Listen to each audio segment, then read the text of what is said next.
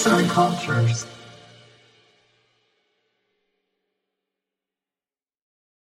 Herkese merhabalar, ben Lamia. Bugün bir garip tarihçi başlığı altında Reşet Ekrem Koçu'nun hayatından bahsedeceğim sizlere. Keyifli dinlemeler diliyorum. Reşat Ekrem Koçu 1905 yılı İstanbul doğumludur. Bursa Erkek Lisesi ve ardından İstanbul Üniversitesi Tarih bölümünü bitirdikten sonra bir süre akademide ardından liselerde tarih öğretmenliği yaparak hayatını geçirmiştir. Osmanlı'nın sosyal ve kültürel tarihinde anlatıda yüzlerce sayıda eseri bulunmaktadır. Reşat Ekrem Koçu, tarihçi ya da edebiyatçı dendiğinde akla gelen ilk isimlerden biri olmamasına rağmen Osmanlı tarih anlayışına çokça yenilikler katmış bir yazardır. Tarihten bulup çıkarttığı anlatılarıyla bezediği kitapları, İstanbul başta olmak üzere yakın Osmanlı dönemi şehirlerindeki sosyal hayatı bir meddah havasıyla anlatır. Eserlerindeki üslubu ne bir tarihçininki kadar didaktik ve sert ne de bir hikayecininki kadar hayali ve yumuşaktır. İkisinin arasında ama aynı zamanda ikisini de kendi derisi içerisinde barındıran bir yazardır Reşat Ekrem. Cemal Kafadar, Reşat Ekrem Koçu için İstanbul tarihinin yüz akıdır deyimini kullanmıştır. Selim İleri de Reşat Ekrem'in dilinde tarih gerçek hayattan daha canlı, daha güzel, daha büyülü demiştir.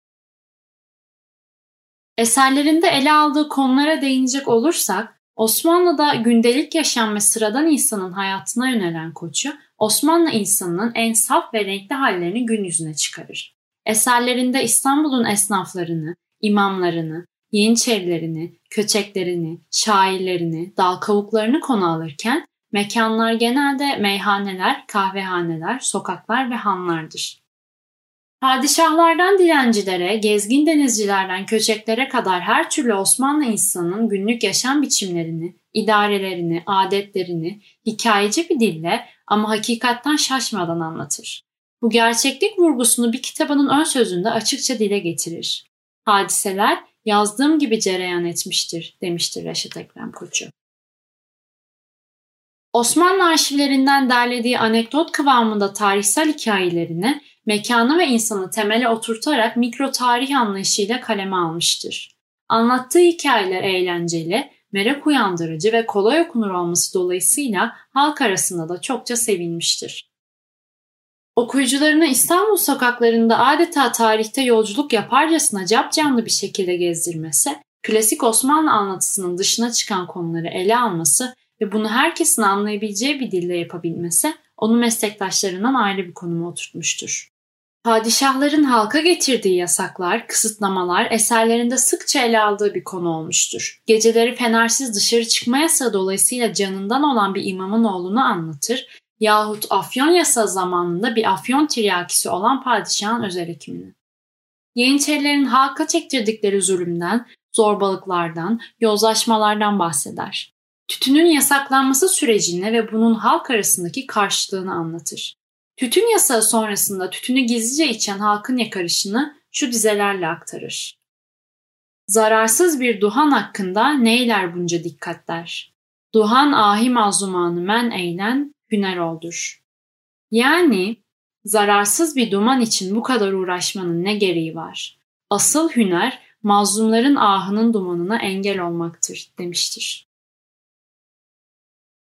Tütün yasağından sonra halk arasında en çok tepkiyle karşılaşan meyhaneler ve kahvehanelere getirilen yasakların üzerinde de oldukça durmuştur. O dönemde Osmanlı insanı kellesinden olabileceği yasaklara rağmen gizlice kurulan meyhaneler ve kahvehanelerde buluşmaya, içki ve kahvelerini tüketmeye devam etmiştir. Bu yasakların en büyük amacı insanların toplanabilecekleri alanların oluşmasını engellemek olmuştur. İnsan topluluğunun olduğu, birlikte hareket edilip günlük hayattan konuşulabildiği yerler her zaman için padişah yönetiminin çekindiği bir şey olmuştur. Reşet Ekrem eserlerinde Osmanlı esnafına ve İstanbul meyhanelerine özel bir ilgi gösterir. Orada edinen sohbetleri hikaye tarzında bize aktarır. Bunların dışında kadınlara getirilen bazı yasaklar da vardır. Mesela 16. yüzyılda kadınların o dönemler çok meşhur olan kaymakçı dükkanlarına girişi yasaklanmıştır. Bunun nedeni kadınların orada erkek aşıklarıyla buluşuyor olmasıdır. Genç kadınların aynı anda bir erkekle bir kayığa binmesi de yasaklanmıştır. kendisine uygun olmayan kılık kıyafetle gezinen kadınlar o dönemde kadılara şikayet edilir ve gerekli görülen cezayı alırlardı. 18. yüzyılda yayınlanan bir yasak fermanı şu cümleyi içerir. Kadın taifesinin sokaklarda ve pazarlarda iştiha çekici tavırlarla dolaşmaları öteden beri yasaktır. Ve bunun ardından kadınların hangi kumaştan ferace kestirip kestiremeyeceği, buna uymayan terzilerin ise ne gibi cezalarla cezalandırılacağı açıkça anlatılır. Reşat Ekrem'in en ünlü eseri tamamlayamadan hayatını kaybettiği İstanbul Ansiklopedisidir. Alfabetik bir sırayla başlayarak İstanbul'un kütüğünü oluşturacak bu ansiklopedi kalkışılmış en büyük projelerden bir tanesidir.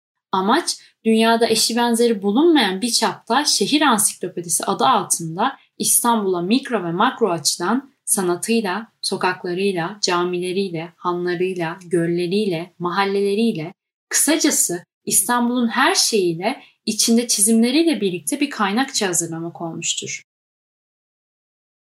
Fasiküller halinde yayımlanan ansiklopedinin yazımında birçok yazar ve tarihçi de Reşit Ekrem Koçu'ya destek olmuştur.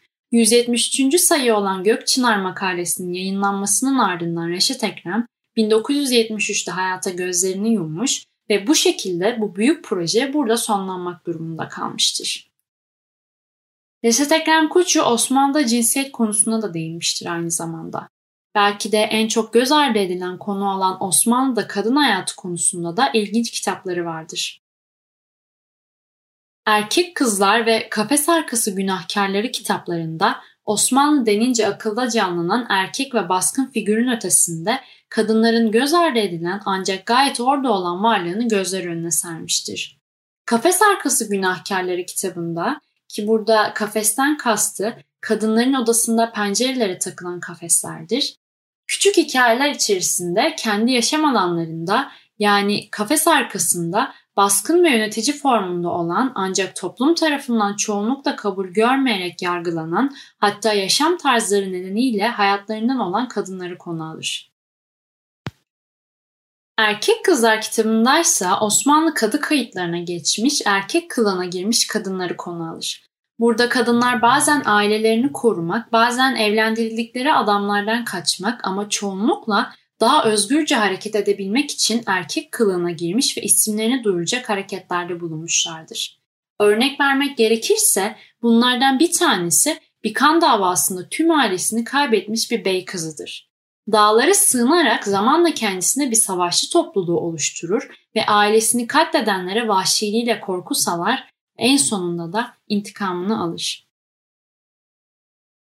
Eski İstanbul'da Meyhaneler ve Meyhane Köçekleri kitabında konu aldığı meyhanelerin renkli ve bir o kadar da kanlı hayatını aktarır bizlere. Meyhanelerin vazgeçilmezleri olan köçekler çoğunlukla çocuk yaştaki erkek çocuklarından oluşmakla beraber sakal bırakmamalarıyla da birer Osmanlı erkeği sayılmaktan çok neredeyse ayrı bir cinsiyet kategorisine giriyorlar ve onlara o şekilde davranılıyordu. Reşet Ekrem Koçu'nun kitaplarında gördüğümüz gibi Osmanlı döneminde cinsiyet alışa geldiğimiz ikili sistemden öte kılık kıyafet, bedenin sergilenişi, yaş, medeni durum ve sosyal statü bakımından oldukça renkli ve karışıktı. Klasik Osmanlı görüşlerini yıkacak değerde eserleri olması bakımından Reşet Ekrem'in Türk tarihçiliğindeki yeri çok özeldir. Osmanlı sosyal hayatını tek düze anlatımdan kurtarmış, herkesin kendisinden bir şey bulabileceği nostaljik ama bir o kadar da canlı bir anlatıma yedirmiştir. Reşat Ekrem Koçu'yu okumaya başlamak için önereceğimiz kitaplar arasında Tarihimizde Garip Vakalar, Kızlar Ağasının Piçi, Tarihimizde Kahramanlar, Erkek Kızlar, Forsa Halil ve Patrona Halil sayılabilir. Yazar Sıla Mutaf, Seslendiren Lamia Demircioğlu